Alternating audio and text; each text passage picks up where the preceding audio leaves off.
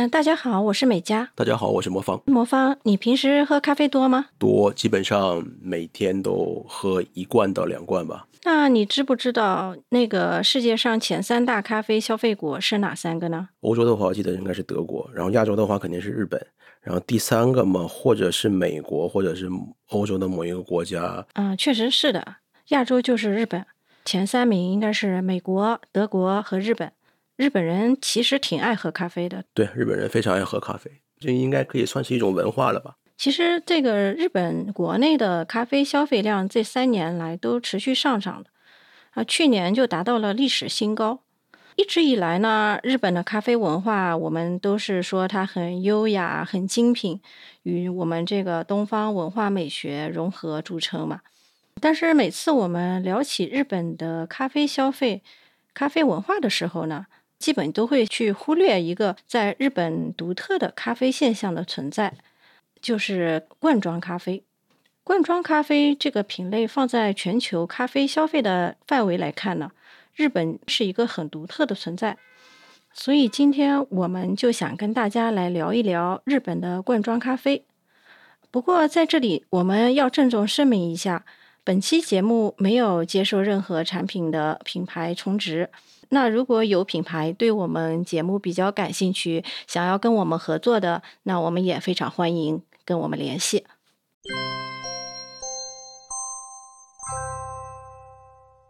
话题拉回来说回我们今天的这个主题——罐装咖啡。片头的时候，佳姐问我每天喝多少咖啡的话，我随口说的，我每天大概喝两罐。实际上我说的就是罐装咖啡。罐装咖啡最早的记录是一九五八年，当时的一个叫外山食品外山食品公司，然后推出的一个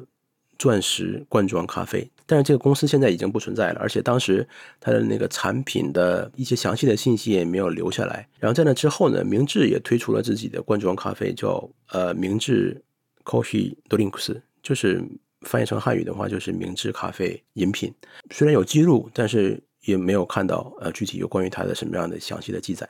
其实，在这个之后，一九六五年才诞生了世界上第一款罐装咖啡。那个咖啡名字叫 Mila Coffee。Mila Coffee 它是一种就是加了砂糖，但是没有加奶的咖啡。当时每一罐咖啡是两百克，售价呢是八十元。嗯，八十日元。嗯，按照现在的物价水平。的话，大概是一百六十日元。对，购买力的话，应该是一半的。然后，这个咖啡当时是嗯，怎么发明出来的呢？在日本有一个岛根县，这个岛根县西部呢有一个叫滨田的城市哈马达，然后这边是紧邻着日本海的，它是一座观光城市，也是一个温泉胜地。在这个地方呢，有一个叫三浦义武的人。他本身是一个咖啡的狂热爱好者，然后很喜欢研究咖啡。嗯，一开始他是在东京从事这个咖啡豆的销售，后来他觉得这样还不够，因为他还想亲自去调配一下这个咖啡，所以他就不断的改进他冲泡的方法，嗯，想要追求一种独特的咖啡的味道。他在东京的咖啡店其实还蛮受嗯各界名人的喜爱的。就是我们之前魔方也给大家提到过，有一阶段日本的咖啡是禁止进口的，所以因为这个原因，它的咖啡店就一度关闭了。后来一直等到日本的咖啡贸易重新开放，然后他才得以嗯可以重新进口咖啡。他就返回他的家乡冰田市，开了一家叫 Kisa Yoshitake 的咖啡店，就是 Yoshitake 是他的名字，就是那个义武的读音。然后就可以看出来，他对咖啡真的是非常热爱的。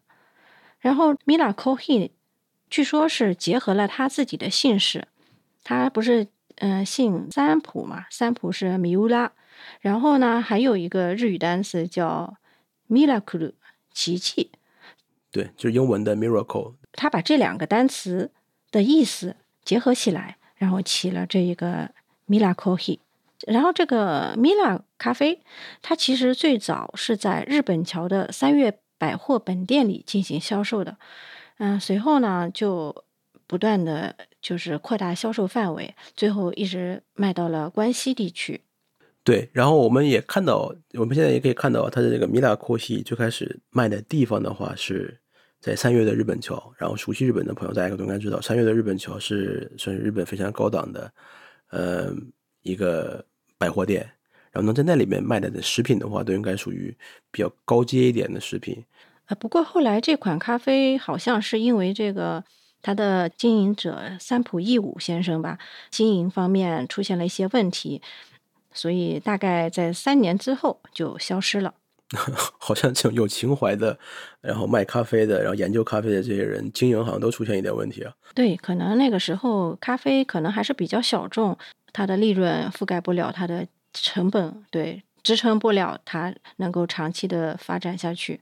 但是米拉咖啡的图片其实是被流传下来的，我们会把这个照片放在 show notes 里面，大家可以看一下当时这个高级的咖啡，呃，罐装的咖啡是长什么样子的。接下来呢，就轮到了一九六九年，UCC 上岛咖啡的罐装咖啡登场了。这款咖啡其实现在还在生产。嗯，它已经被吉尼斯世界纪录认定为罐装咖啡里最长寿品牌。到现在为止，它已经售出超过了一百五十亿罐，这个数字还是很惊人的，对吧？嗯，一百五十亿都 多多到已经没有一个概念了。当时推出的这款咖啡叫做 UCC Coffee Milk 就是翻译成中文是呃 UCC 的牛奶咖啡。然后说到这个咖啡的发明呢，其实呃还是有这么一个小故事。当时 UCC 的创始人上岛忠雄先生，他在等电车的时候，突然感到口渴，然后呢，他就在车站的小卖部啊买了一瓶牛奶咖啡。当时咖啡就是都是用玻璃瓶这种形式提供的嘛，结果还没有喝完，车子进站了。然后这个时候，上岛先生他就没有办法，他就只能就是把没有喝完的这个咖啡的瓶子就还给了店铺。然后他回去了以后，就开始开发这种罐装牛奶咖啡。嗯，当时这款 UCC 的咖啡它没有使用人工的甜味剂，加的是糖和牛奶，而且当时可能生产技术还没有现在这么发达，要把咖啡和牛奶。混合在一起还是很困难的。二零一九年的时候，UCC 罐装咖啡它已经诞生了五十周年，UCC 推出了一个著名的纪念的复刻版。嗯，就是当时从它的初代、二代、三代、四代这样一代一代的，嗯，都是一个怎样的外观设计？嗯，做了一个复刻版。我们把图片放在 show notes 里面。嗯，大家可以看到，其实经过了这么多代，它始终还是保持的它第一代的这种嗯色彩的搭配，是茶色、白色和红色标签的这种设计，其实基本上是没有太大变化的。说到上岛咖啡呢，我想补充一下，呃，虽然我本人没去过，然后我也没见到过，但是听到很多在上海的朋友说过，在上海呢，上岛咖啡有一些。店铺，但是据我所知呢，这些店铺的话是应该都是台湾的一家公司在经营的。感觉来看的话，应该是和日本的这 UCC 啊、上岛咖啡的关系应该是非常非常淡的，或者基本上没有什么关系了。我觉得应该是这样的。现在国内的上岛咖啡已经开始卖盖浇饭了，可能是现在没有太大关系了。整个就是调性跟日本的 UCC 上岛咖啡感觉不是很一致了。嗯，我们来给大家理一下，在日本。市场上，它罐装咖啡一共有几种规格？然后一般都是多少毫升？资料的显示的话是有六种，但是我平时看到的可能其中的三种的话是比较主流的，然后也是大多数的。首先见到最多的，然后也是特别容易买得到的，在贩卖机啊，然后或者在超市或者在便利店随处可以买得到的是一种比较小的短罐的那个咖啡，容量的话呢是。一百八十五、一百九十，大概是这样的一个容量。然后还有一种呢，就是比它容量更大一点的，是形状也是一样的，就是一个圆柱体，然后长一点的。这个咖啡呢叫长罐的咖啡，大概容量的话是二百五十。然后还有一种比较常见的，就是像它是带盖子的，就像我们喝的那个塑料瓶的饮料一样，但是它不是塑料的，它是。呃，金属的，但是它有一个盖子。那好处就是它容量的话应该是四百克，应该是这些呃规格里面应该最大的。这三种应该是比较比较普及的、非常多的、非常常见的。然后还有哦，另外三种虽然比较少，然后但是也是有的，偶尔能看得到的。比如说，呃，有一种叫 Demitas 这样的一个规格的罐子，这个是法语。呃，查了一下，Demi 呢在法语里边就是一半的意思，然后它是在法语里边就是 cup，就是杯子的意思，所以 Demitas 呢就相当于半杯，它容量比较小的这样的一个意思，所以 Demitas 的容量大概是一百七十毫升，一百七十克左右的容量，在六种里边应该是最小的。啊，还有一个呃比较哦不常见的，但是也存在的，就是像啤酒桶一样的一个形状，规格的话呢。大概是二百八十，是仅次于呃瓶瓶状的带盖子的那个规格的咖啡的。然后我觉得印象里边这种啤酒桶形状的这个咖啡里边加牛奶的情况比较多。然后这个瓶子的感觉也更厚实一点，拿在手里边的话质感更好一点。然后还有一种就是它是圆柱体的，但是它在下边一部分凹进去一圈，大概是六种吧。嗯，其实我常喝的也就是两种，一种就是那个短罐的，还有一种就是那个带盖的。其实最主流的是应该就是那个短罐的。对对对，一口气可以喝完的，然后大小也比较合适的，是短罐的，一百八十、一百九十毫升左右的。对。然后价格现在大概是多少钱？这种一百九十克的？从一百。日元，然后到一百五十日元不等吧。日本它这个贩卖机里面的咖啡，嗯，它可能有冷的，还有热的。你一般喝冷的还是热的？实际上，如果要是有选择的话，我喜欢选热一点的。就算夏天的话，我也喜欢选热一点的。而且可能我喝加牛奶的咖啡可能喝的比较多，所以如果要是凉的牛奶的咖啡的话，当然也也不影响口感，味道也还是不错的。还是热一点的话，喝起来更有感觉。就是你还是有一个中国的胃，你还不不是像日本人一样，他们还是更倾向于喝冷的，就像大冬天也要加冰块那样，是吧？对，不过有一个特殊的情况，就是如果要是去 Sento，就是去日本的公共澡堂，玩或者去温泉，从 Sento 还有我温泉里面出来了以后，这些设施的话，它应该都会卖咖啡、牛奶、牛奶咖啡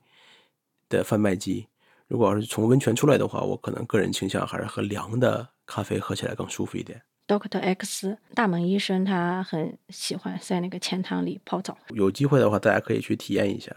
每个澡堂都有自己的特色，而且也比较旧了嘛。然后看起来的话，也比较有 show a little 的这种感觉，还是挺不错的。然后经常能在这个澡堂的外面的长椅上，然后能看见刚从里边洗完澡出来的人，嗯。当然，老年人比较多，但是也有比较年轻的情侣，然后刚从澡堂里面洗完澡出来以后，坐在外面的长椅上，让两人手里边拿着牛奶咖啡，玻璃瓶的，然后一边喝一边聊天，对，看起来还是挺温馨的。其实日本的罐装咖啡价格还是比较便宜的，就是之前其实日本的罐装咖啡基本上自动贩卖机就是一百块日元多一些，就是 one coin 嘛。你知道日本的那个硬币，它有一个一百元的这种硬币，所以相对来说的话，投一个硬币买一罐咖啡是一个比较容易入手的这么一个价格。呃，现在因为日本的通货膨胀嘛，物价又涨了一些，可能就大概一涨到一百五十日元左右，也就是人民币大概七块多钱，其实也还可以，是能接受的一个价格。你平时如果不喝罐装咖啡，也有会去咖啡馆喝咖啡的时候，对吧？那你一般去哪家去的比较多呢？因为公司附近的话，可能星巴克聚集的比较多一点，然后去 Starbucks 的呃可能性可能更多一点。更，但是偶尔的话，比如说我个人比较喜欢的一个日本的本土品牌叫 Dotoru，他们的咖啡我也挺喜欢的，所以我也偶尔会去。Dotoru 其实就是连锁品牌嘛，它咖啡店其实是挺多的，嗯，价格好像。是比较便宜、比较亲民的，很适合上班族。对，在日本各个咖啡店里面，星巴克的价位大概应该是处于一个中间的水平。嗯，据我了解，应该就是还有比星巴克再贵一些的一些咖啡，比如上岛咖啡，对吧？中杯吧，我们就拿中杯来比较。那个上岛咖啡美式中杯大概是多少钱？上岛咖啡实际上，说实话，我去的比较少。大概的价钱的话，应该是中杯的 American 大概应该是五百五十日元左右吧。啊，人民币大概是二十七八块钱。二十七八块钱，然后相对于星巴克的大概美式的一杯的中杯的话，大概应该是四百四五百四百四百五十左右。那二十三，上岛要比星巴克贵五块钱。对，会更贵一些。那你经常喝的这个多托鲁咖啡，它的美式中杯，我记得好像是要便宜一些，因为我也经常在这个店里面买咖啡喝，但价格我不太记得了。二百五十。拿铁的话，好像价格我记得比美式稍微贵一点点，也没有特别贵，对吧？应该贵为一百一百日元左右。我说实话，就是不管是呃上岛咖啡也好，还有星巴克也好，或者是更便宜的、更亲民一点的多托鲁也好。就是四百日元或者五百日元，可能在一般买咖啡的人的眼里面来看的话，基本上属于没有差距的。实际上，因为一百日元的话，感觉上可能相当于中国，相当于国内的一块钱。嗯，感觉就是像花一块钱的那种感觉。所以我们大概看了一下这个日本，嗯，这些咖啡的这个价格，嗯，所以相比之下呢，罐装咖啡一百日元，然后到一百五十日元，然后可能。带盖子的呢，咖啡可能会贵一点，二百或者二百三十元，大概就是这样的一个呃价格。所以和一些咖啡连锁店比起来的话，它完全是属于咖啡下边最价格来说的话，应该是最低的、最便宜的，然后购买压力最小的这样的一个一个形式。所以怎么说呢？而而且在贩卖机啊，是什么地方到处都有，都可以买得到。所以对于一般日本人来说的话，罐装咖啡是非常亲民的。是这样的一个存在。接下来我们呃给大家介绍一下，现在日本市场上销售的比较好的罐装咖啡品牌。首先呢，呃，现在非常大热的就是叫 Georgia Coffee，翻译成中文大概就叫乔雅咖啡。它其实不是属于日本本土的一个品牌，它是可口可乐日本公司旗下的一个牌子。而且它那个历史也比较悠久，从一九七五年它就推出来了，然后之后就一直非常受人欢迎。那长期以来，Georgia 咖啡它其实一直在罐装咖啡市场里面占据着首位。但是从二零一九年开始，就与我们就是接下来要介绍的这个三得利旗下的 Boss 咖啡，在这个老大的位置上开始轮流坐庄。然后为了提高竞争力呢，它针对冬季啊、秋季啊，它就会推出一些限定产品。从二零二二年的十月十日开始，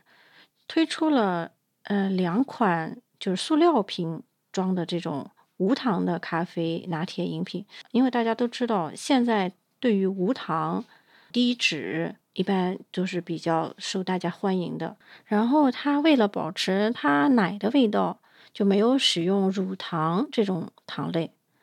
那为什么它现在推出的是塑料瓶装的，而不是罐装的呢？回头我们会在下面聊到。除此以外，Georgia 咖啡它还跟日本那个麒麟，麒麟就是那个就一起帮西伯利，就是麒麟一番炸那个啤酒的那个公司。达成了呃一个独家的协议，是什么协议呢？就是他们用了一个叫 Plasma 这么一个乳酸菌，把乳酸菌加到了这个 Georgia 咖啡里边，以提高它的附加价值，来跟那个三得利下面的 Boss 呃展开竞争。印象里边比较有名的就是 Georgia 的 Black，就是那个罐子是漆黑的。那个罐子，然后设计的比较简单，就是完全的黑咖啡。可能对象的人群的话，就是啊早起，然后还有一点不是很清醒，然后为这样的人开发这种咖啡。九吉亚咖啡，它在广告宣传的投入上还是蛮大的，而且它的那些广告曲目非常脍炙人口，都请了很多有名的歌星。比如最新的这期广告曲，就是二零二三年开始的。嗯，用的是米津玄师的《Lady》，通过它的特色和一些广告的剧情来吸引广大的观众，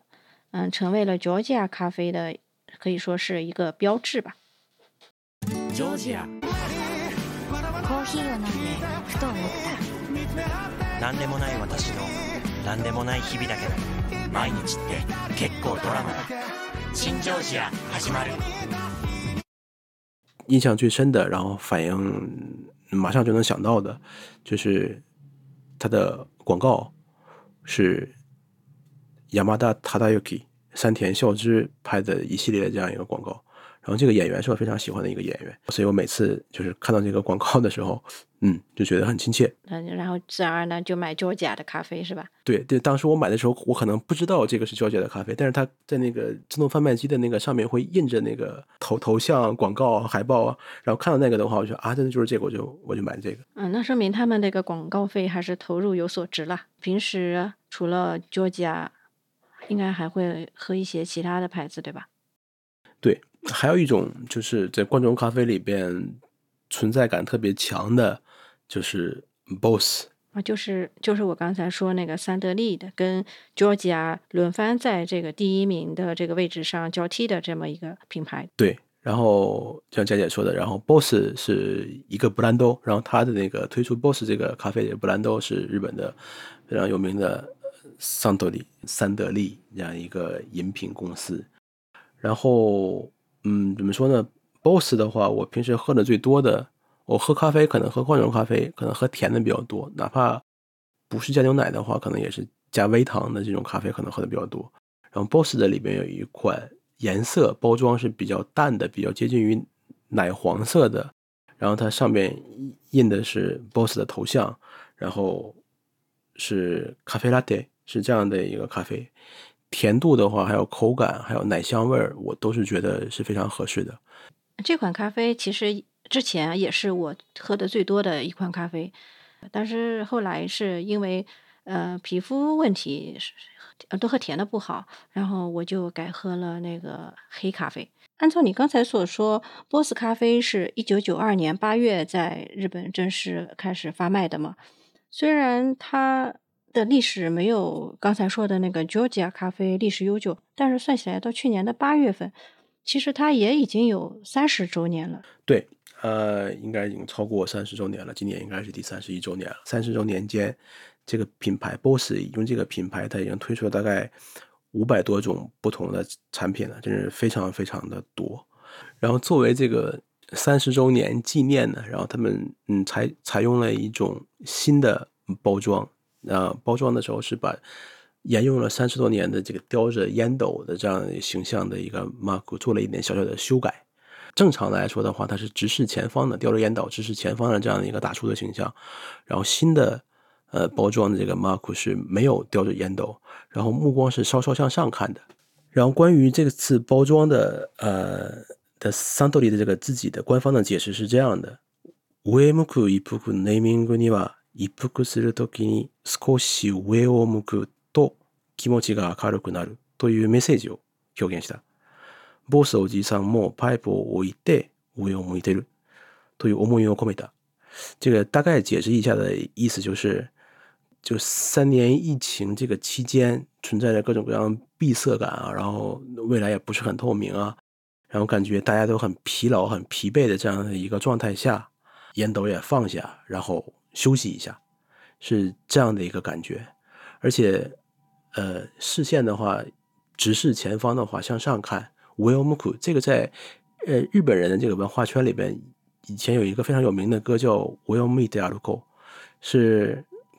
作为一个就所有日本人都知道这样一个歌，是大家鼓励大家勇往直前啊，然后向上、乐观向上的这样一个歌，所以他用了这样的一个 catch copy w i l l Muku。然后一步步就是在不顺的这样一个情况下，闭塞的这样的一个情况下，大家保持乐观的状态，然后休息一下，休息好了以后，我们再继续向前，那是这样的一个意思在里边。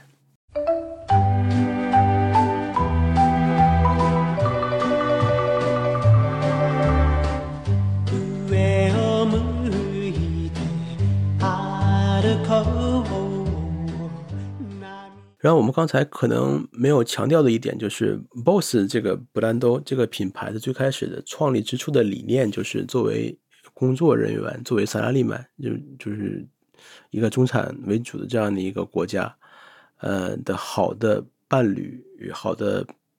伙伴的这样一个 concept 里边，然后做的这个布兰多，所以呃也是就是在这个三十周年的同时，然后为了呼应居家办公，然后他们和那个奈飞一起合作，然后推出了一系列的短片，然后叫 Boss Free，Boss Free，然后通过扫描那个商品上面的 QR code 二维码。然后大家的话就可以在专门的网站上观看短片，然后这些短片里边呢是一个系列短片，里面有十七个故事。接下来还有其他的一些没有这么有名的品牌，呃，我们也给大家介绍一下。比如说，还有一款叫麒麟之火，那麒麟嘛，就是日本那个很有名的啤酒公司那个麒麟，它的咖啡品牌它叫 Fire，就是那个火的那个 Fire。嗯，其实它是在一九九九年开始销售的。它最大的特点就是它的卖点呢是，嗯，直火烘焙。我们看它那个包装上也是，呃，非常的直观。它的瓶子上面就有一个火焰的标记。嗯，然后麒麟咖啡，嗯，为了让大家对它这个品牌有更高的这个认知度，然后能够更好的来。表现来宣传他们自己的这个产品，他们就一直在帮助咖啡农场去获得各种各样的咖啡认证。然后呢，他们提出那环保理念，呃，节约用水，还有保护河流免受污染的这样一些行动，来帮助咖啡的种植者，也正好可以确保他们麒麟能够有更优质的咖啡豆。其实。麒麟的那个 Fire 说的，因为它的包装，然后还有它的设计嘛，还是比较有视觉震撼的效果的，所以辨识度还是挺高的。然后偶尔的话呢，可能在没有别的选择的情况下呢，偶尔会买一些也喝一些。可能是在这个除了这个桑桑托利还有可口可乐这两两大公司以外的，算是存在感最高的一个咖啡了。之前我是没有喝过这个 Fire 这个咖啡的，但是因为嗯有一阵吧，在电视广告里，这个 Fire 广告做的特别多。它那个 Fire 的有一个罐子，做的有点像那个钻石的那种，就是闪闪发光的那种立体的角度的那种，嗯，感觉。就是你你知道这个一般女性嘛，啊还是比较注重颜值的，所以她那个咖啡罐子出来以后，就是会吸引。应该，我觉得应该像我这样的客户应该是还不少，就是冲着她那个颜值，然后去品尝了一下她的咖啡。对，尤其这种比较定价比较便宜的，然后允许大家有各种试错空间的这种产品的话，这种包装还是很重要的。然后除了像麒麟的这个 Fire 以外呢？然后比较多的，然后尤其是最近几年，感觉存在感有一点一点有上升趋势的，还有一个就是 Dido，然后写写写出来的话是 D Y D O 这样的一个牌子。然后 Dido 本身也是日本饮料行业的一家比较主要的一个公司。然后它最受欢迎的产品，是咖啡。然后除了咖啡之外，他们还有比如说茶饮料，还有碳酸饮料，还有就是一般的 mineral water，就是水，还有果汁。都比较多，Dido 的果汁实际上也挺有名的。然后，Dido 的他自己的咖啡这条线呢，然后是以其咖啡豆的质量品质比较高，而且在制作工艺里边不参加啊不掺杂人工的香料而闻名的。二零二零年是呃 Dido 的旗下这个 Blando Dimitas 这个咖啡品牌推出第四十五周年，然后为了庆祝这四十五周年，他和当年比较特别特别在日本非常非常火的一个漫画叫《Kimetsu no Yaiba》，然后他和《Kimetsu no Yaiba》搞了一款联名的设计，《Kimetsu no Yaiba》翻译成中文就是《鬼灭之刃》。鬼灭之刃对，然后他和鬼灭之刃呢，然后搞了一个联名的设计，然后用鬼灭之刃里边的那个主人公的形象，然后画在这个咖啡罐上边，呃。就这种联名的设计，一共是包含了它咖啡线下面的两条线，然后一条是 Demitas 的微糖，还有一个是 Demitas 的牛奶咖啡。嗯，为这两条线，然后搞了一共是二十八种的联名的设计罐，设计的罐装的咖啡。然后这个因为漫画本身，然后后来又有电影，这个 IP 真是非常非常的火，所以这款联名合作呢，在呃发布之后引起的广泛的讨论，然后累计销量可能在三周之内可能就突破了五千万罐，是一个非常恐怖的一个数字。鬼灭之刃的周边，不管是哪一种东西，它的销量都是非常惊人的。嗯，然后除了 Dido 的这个咖啡，然后日本还有比较有名的就是桑咖喱，桑咖喱咖啡，桑咖喱中文可能叫三加利吧，应该翻译成。然后这个桑咖喱的它的总部是位于大阪，也是一个非常著名，然后很成熟的一家饮料公司。他们有一个口号叫“一起逆桑咖喱”，然后就是呃一二三。日，也就是在日本人比较熟悉的那种，就是广告词。桑咖喱这个牌子，大家呃也许不是太熟悉，但是它有一款很有名的汽水，叫弹珠汽水，就是一个玻璃瓶子，然后上面出口的地方放了一个玻璃弹珠。在日本的话，其实那种小朋友他们就很喜欢在马斯利的时候买这种嗯汽水来喝。日本的罐装咖啡其实它的口味基本上是三种，第一种就是添加了糖和奶，第二种呢，嗯是低糖，然后加了奶，第三种就是既不加糖也不加奶，就俗称黑咖啡。这种加了糖和奶的咖啡，它的特点呢是非常甜，然后喝一杯咖啡，甜味呢就蔓延到。整个嘴里就感觉很温和，就像我们经常说的，如果你心情不是很好的时候，你吃一点甜的东西，就会让你的心情变得愉快起来。嗯，低糖和牛奶的结合，就是有一些淡淡的苦味和一些甜味的这种结合，我们喝这种咖啡就能感觉到它的一些清爽，然后。嗯，不加糖、不加奶的这种黑咖啡呢，就会有强烈的苦味，还有辛辣感。嗯，然后加在咖啡里的这个牛奶，嗯，有几种，有使用百分之百纯鲜奶的，也有加了一些这个脱脂奶粉的，还有一些加的是乳化剂的这个产品。鲜奶的这种产品的话，相对来说肯定是成本比较高。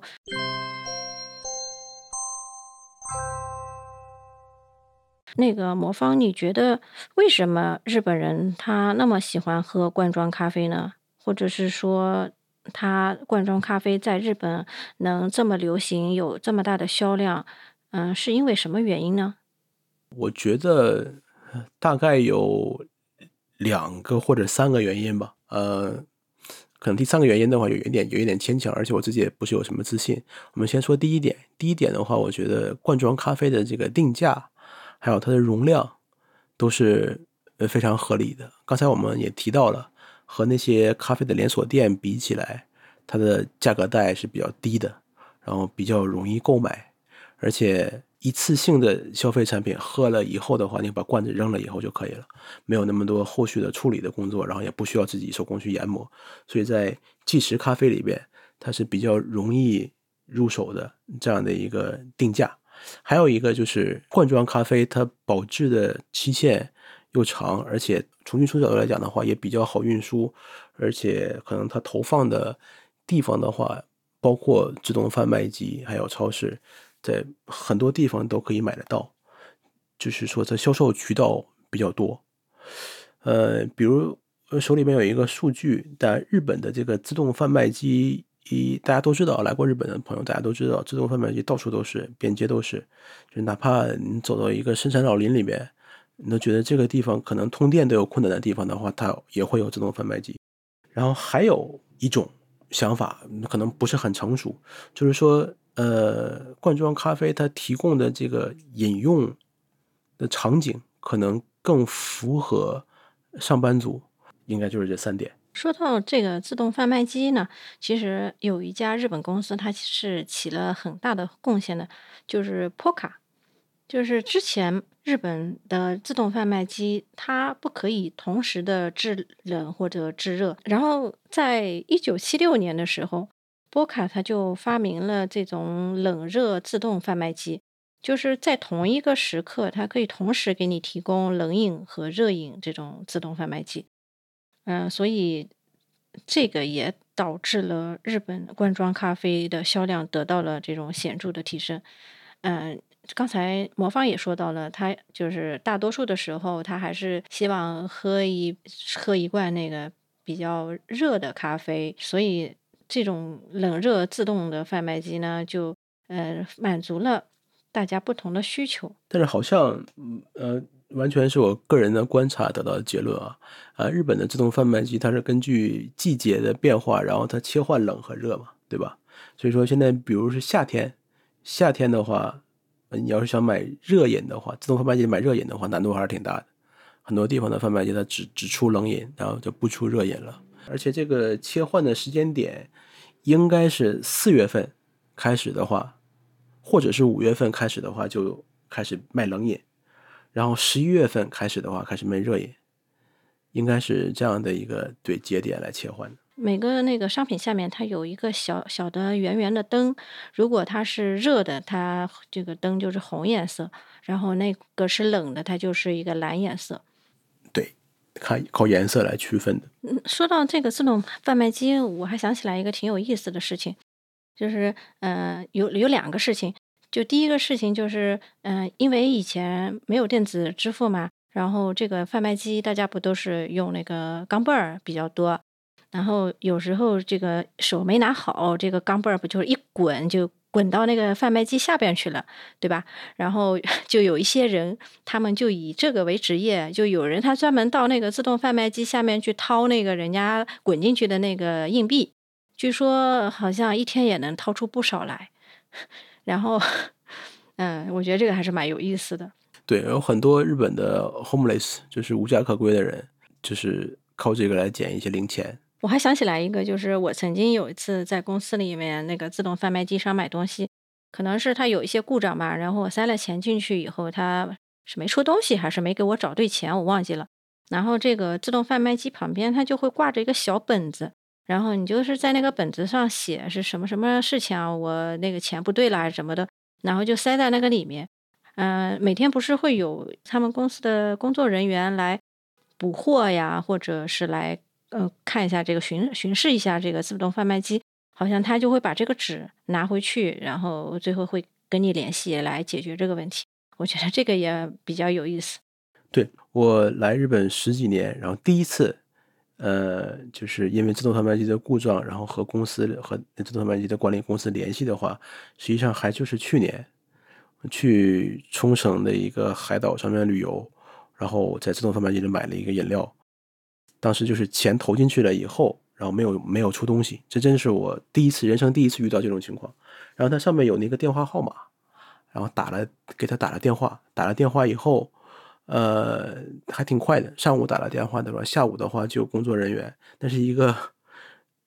冲绳的一个离岛，然后就有工作人员，就是为了为为了还这个钱，然后他到那个离岛上面来，把一百一百几十日元还给我。日本人对于这个客户尊重的这种精神，还是值得我们学习的哦。对，因为在电话里面交涉了一下，他问我什么时候准备回去，我说我今天就准备回去，然后他说他会想办法，然后对下午的话他和我联系，就把钱还给我了。你一般会什么时候来喝这个罐装咖啡呢？平时喝罐装咖啡的场景基本上都是和工作有关的，因为在家里边的话，你就可以不用喝罐装的，你可以自己冲一些，或者自己冲一些速溶的，或者可以冲一些咖啡粉的那种咖啡。呃，这是工作的时候，因为你没有时间去冲咖啡，然后你也没有时间去去再洗咖啡杯啊这种东西，所以就是罐装咖啡是比较契合这个场景的。所以工作之前、上班之前到了公司，然后在开始工作之前，可能买一杯咖啡，然后一边喝一边开电脑，或者一边准备一些呃做一些准备，这是一个比较多的场景。还有一个可能就是下午。中午吃完饭，然后下午的话做一些工作或者开一个会，大概两两个小时、一两个小时、两三个小时，这样工作结束了以后，然后在下一个工作开始之间，算是一个休息的时间。然后在这休息的时间，可能是买一杯咖啡，换一换心情，然后提一提神，这种都是有的，而且我觉得不光是我一个人，大家都是很常见的。就跟我们中国人休息的时候喝口茶是那种感觉。大多数的人就是把咖啡应该是作为一种饮料吧。对，补充水分，然后提神，然后就是休休息一下嘛，换一换心情，换一换脑筋。在开车的时候，罐装咖啡好像喝的人也蛮多的，因为在那个高速公路，比如说是休息站什么的，那边罐装咖啡就很多，然后就会看到很多司机下来就是去。呃，喝一喝一下，提提神，因为长时间的驾驶有点疲劳了嘛，对吧？这个也是有的。然后还有一种就是比较特殊的一个场景，还有一个情况就是冬天的早上，你可以买一杯铁的罐装的，然后加热以后的咖啡，在你喝之前的话，它还有一个御寒的效果，拿在手里边特别暖和，然后可以放在口可以放在口袋里边。我还看到一个场景，工地上的工人他们好像也很喜欢喝咖啡。然后一只手是嗯拿着一一罐咖啡，然后另一只手叼着一个香烟，感觉典型的就是这种画面感就出来了。对，所以我刚才提到那个啊，雅马哈塔尤基他做的那个广告，胶质那个广告，实际上就是描绘这些日常的。然后嗯，比如说印象比较深的有一个建筑工人，然后还有一个一般的上班那个白领，然后他们都是在。一一个休息的地方，然后喝罐装的咖啡，潜台词可能就是觉得羡慕对方的生活，然后但是实际上大家都各有各的，大家有各各有各样的难处，大概是这样的一个题材。就整个这一个广告，它有很一系列的话，它有各种各样的故事，大概都是这样的题材的。大家如果有心有有有有兴趣的话，可以去 B 站上面看一看，应该还搜得到。那你那个抽烟吗？在日本写字楼里边，那个有那种吸烟室，吸烟室里面那种也是典型的一个喝罐装咖啡的场景，一手叼烟，一手那喝咖啡的那个。对，一边抽烟，然后一边喝咖啡，然后一边和上司聊天，相当于是一种社交，也是日本日本人在职场的一种社交场景，一一起喝咖啡和一起抽烟。对，日本人的职场的一种。对，一起喝咖啡，一起喝罐装的咖啡，然后一起抽一根烟。可能我不抽烟，我不知道，但是可能感觉上抽一根烟的时间和喝一个罐装咖啡的时间，可能正好刚刚刚好差不多。那么目前在日本最受欢迎，然后或者是说销量最好的罐装咖啡应该是哪个品牌呢？然后是什么口味的比较受欢迎？其实销量最好的哪一个的话，没有什么。比较可靠的官方的数据，但是我们也提到，就像刚才也提到，最大的两个品牌，一个就是桑托里，还有一个就是可口可乐，所以他们旗下的 BOSS 啊，然后还有 George 啊，应该来说是销量最好的。然后我们可以简单的说一说这个口味的问题，就是不管你是哪个牌子的呃咖啡，但是如果销量最好的口味的话，一定是 Black，一定是黑咖啡，不加糖不加奶的。所以你看。无论各个平台销售平台啊，然后还有嗯厂商，他们上边交易的那些，就排在上面的、排在前几名的口味都是黑咖啡。所以说，日本人还是真的比较喜欢黑咖啡的。其实我之前看到过一个数据，日本人百分之七十他是喝黑咖啡的。比如说以前我一个部长嘛，他。之前我是不喝黑咖啡的，然后那个部长每次我都看他喝黑咖啡，然后我就问他，我说黑咖啡不苦吗？然后他就跟我说，他说咖啡你加了糖和奶，你就喝不到咖啡豆子的那个香味了呀。哦，后来我就观察了一下我周边的同事，好像 我周边的那个同事都是喝喝黑咖啡的，比较有少的人会喝那个加糖加奶的，可能还有一个。确实，黑咖啡比较提神吧。实际上，怎么说呢？要日本人他们平时说咖啡的时候，形容咖啡，或者就是偶尔会形容咖喱的话，他们会说一个词叫“ koku 口 a r u 啊，浓厚。这个“ koku 的这个到底是什么东西的？我我有问过日本人，我说“ koku 到底是一个什么样的味道？呃，是甜的吗？还是咸的吗？还是苦的？还是什么味道？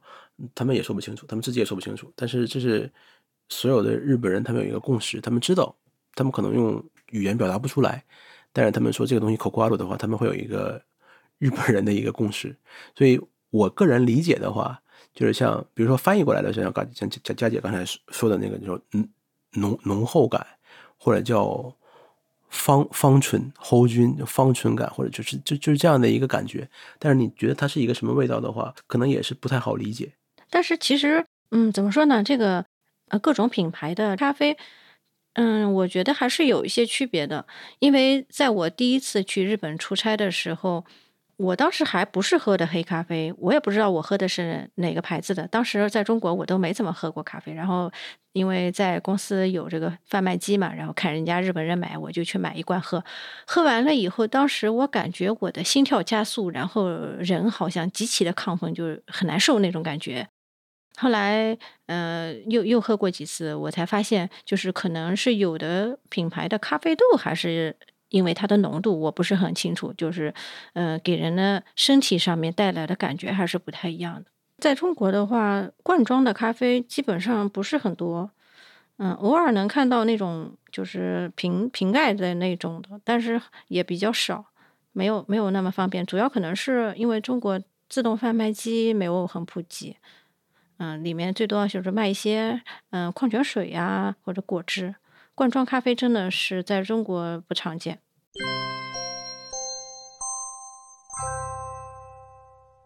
虽然日本的罐装咖啡在几十年里一直挺受欢迎，但是这几年它那个销量就开始有所下降。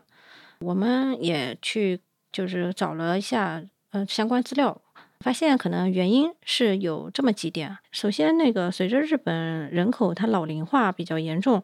然后大家就有了更强的健康意识，所以越来越多的消费者他就开始关注这个咖啡的健康问题。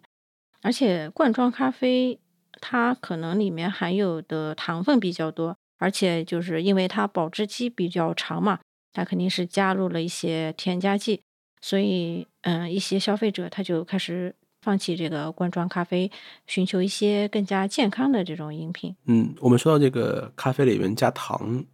这个话题啊，我也是，就是有一段时间的话，可能是喝甜的东西喝的比较多，然后包括咖啡的话，刚才我说的那个 Boss 的，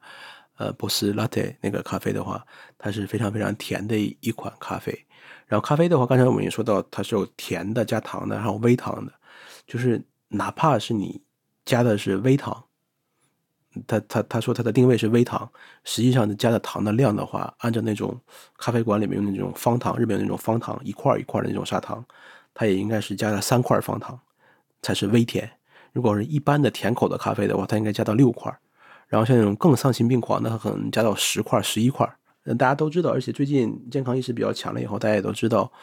糖对于身体的氧化就约等于身体的老化，是影响最大的。所以尽量减糖的话是现在呃健康的一个主流的方向嘛，有这方面的考虑，所以大家就对咖啡，尤其是甜咖啡的话，就是消费的可能是越来越少了。啊，然后第二点的话就是，嗯，日本的经济现在就是因为疫情也不是很景气，然后消费者他购买能力就有所下降。那么大家虽然这个罐装咖啡价格是还是比较亲民的，但是呢，还有一些人他。还是倾向于选择一些更加便宜的替代品，或者是自己制咖啡。嗯，比如说那个速溶咖啡，它肯定还是要比这个罐装咖啡要稍微便宜一些。而且现在日本的市面上又出现了很多的竞争对手，比如说便利店里面就一百日元你可以买一杯现磨咖啡，嗯，他们就嗯抢占了很多罐装咖啡的这个市场。对。第三点的话，嗯，刚才我们前面也就是打了个伏笔，Georgia 为了跟那个 Boss 嘛抢占市场，他们最新推出来的这个咖啡其实就是不是罐装咖啡，他们推出来的就是那个塑料饮料瓶子的这种咖啡。嗯，因为那个罐装咖啡的容量还是比较小嘛，也就是一百八到两百五这样子，就是相当于半杯或者到一杯这样一个马克杯的这样一个容量。感觉有时候一口你就把它喝完了。后来出现了那种比较大的容量的瓶装咖啡的时候，然后你就可以慢慢的享用，嗯，而且因为它是有盖子的嘛，不像易拉罐，你非得要一下喝完。然后说到第四点的话，就是疫情发生以后嘛，日本人就日本人现在都很多公司都采取这个居家办公。而且，即使现在疫情已经过去了，其实很多公司感觉到这个居家办公对公司来说的话，嗯，有很多的好处，比如说节省了房租，然后节省了这个通勤费。所以，呃，现在很多人在家上班，那么就缺少了那个 在公司的楼里边大家一块去那个自动贩卖机买罐装咖啡。然后在吸烟室跟领导一块儿聊天的这么一个场景啊，还有一个原因的话，就是刚才我们也说到，就是喝罐装咖啡，然后还有一起抽烟，然后一起聊天，这个呃是日本职员文化其中的一个缩影吧。然后在这一个一边抽烟一边喝咖啡，然后这边进行交流，也是一个交流的这样一个途径。但是现在因为香烟本身。的话，在日本国内的市场也越来越小，然后包括政策上的，比如说香烟的话，税也更多，然后还有生活习惯上的。现在一些年轻人的话，对本身对香烟就完全，所以吸吸烟的人一个是越来越少，还有一个就是吸烟的环境、吸烟的场所，然后的限制也越来越多。现在一些新的 office 里边，以前的话是有吸烟室的。然后现在以一些新的 office 里面，它是整栋的话，office 之内的话都是不允许抽烟的，这个楼里面都不可以抽烟，连吸烟室也没有。所以你要是抽烟的话，你要到楼外面走很远的地方才能抽烟。所以这种各种各样的不方便，然后也导致烟民的话也越来越少。这样的话，就是烟还有罐装咖啡这个 settle，然后一起出出现的这个场景也少了，然后可能间接会影响到一些罐装咖啡的销售。罐装咖啡之前，它那个主要的消费群体它是男性嘛？你说那个吸烟的人少了以后，所以确实它肯定是影响了它的销量。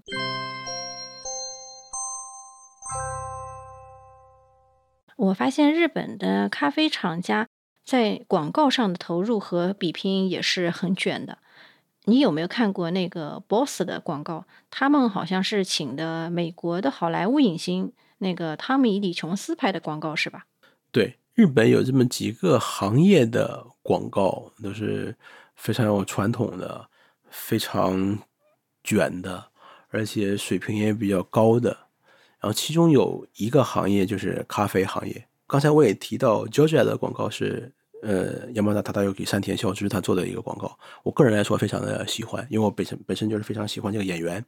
我觉得他是日本就是中生代演员里边是水准最高的一个演员。然后，呃，还有的话就是作为乔治亚是这样的广告，然后他的老对手那个桑托里的 BOSS 的广告，实际上是比乔治亚这个广告更有名的，然后更大家耳熟能详的。然后它这个是一个怎么样的一个广告呢？你能不能给我们大家介绍一下？汤米·里以琼斯· Jones，他是在这个 BOSS 这个广告里面，我们不知道大家有有没有有没有这个考虑啊？就是他和那个 BOSS 的那个 Mark 的那个形象还是有一点接近的啊。那个是个老外的那个形象，在这个广告里边，这个系列广告里面，他演的实际上是一个外星人。外星人。对他演的是一个呃流浪到地球上的一个外星人，然后他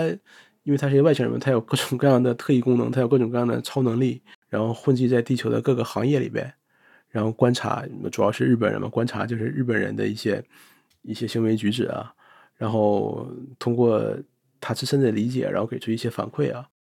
其实。我可能用语言来表达的话，可能没什么意思。然后他这个广告也拍了好多系列了，每一次每一次都挺好玩的。大家有有有有兴趣的话，可以看一看。就整个这个广告的基调都是非常幽默的，非常无厘头，有一点无厘头的那个效果在里边的，非常深入人心。对。B 站上还有有很多 UP 主，他们是把日本这个 BOSS 系列的广告给搬运过来的。其实有兴趣的嗯听友们可以去看一看。今年又出了新的一期广告，是三月三号在全日本上映的。不知道你有没有看过这个广告？这个可能还真没看全过，就是从头到尾看过，但是只知道有这么一个广告。然后可能。题这一期的那个题目的话是马丘过西，就是城市的再开发这样的一个题目。然后当然主演的话还是 Tommy Lee Jones，然后最近，包括最近一期还有前几期的话，和他一起以演这个广告的日本的演员，然后亚克修库吉也是非常有名的一个伊索广司，对他是非常有名的一个演员。然后这次他们嗯拍的那个题目的话，就是伊索广司他作为一个西亚克的一个工作人员，然后他在想怎么能让这个城市重新焕发活力。然后他们在出去找灵感的时候，然后碰到了这个托梅利正是演的这个外星人。然后中间的话有一些比较好玩的对白，大家有兴趣的话可以看一看。根据最新的信息，这个伊索广司好像刚刚成为了今年戛纳电影节的戛纳影帝，是吧？那他的广告费应该又要涨价了吧？啊，那今天我们聊了这么多，也聊得差不多了。在节目最后呢，我还要再重新强调一遍，这次节目呢，我们没有接触到任何品牌方的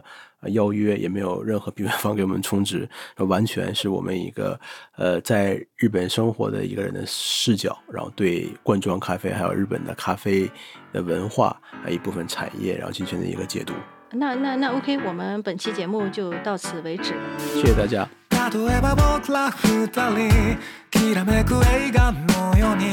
出会い直せたらどうしたい？何も謎めいてない。今日は昨日の続き。日々は続くただぼんやり。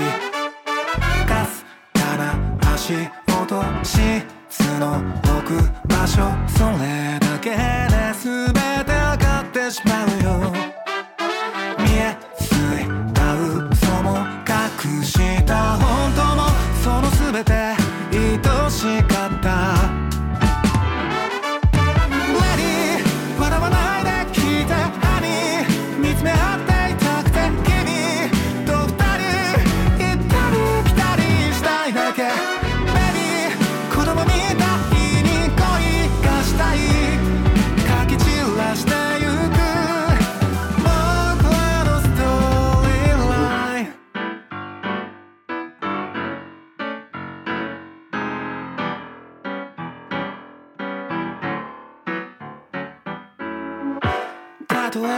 しか一人ひどい不幸が遅い。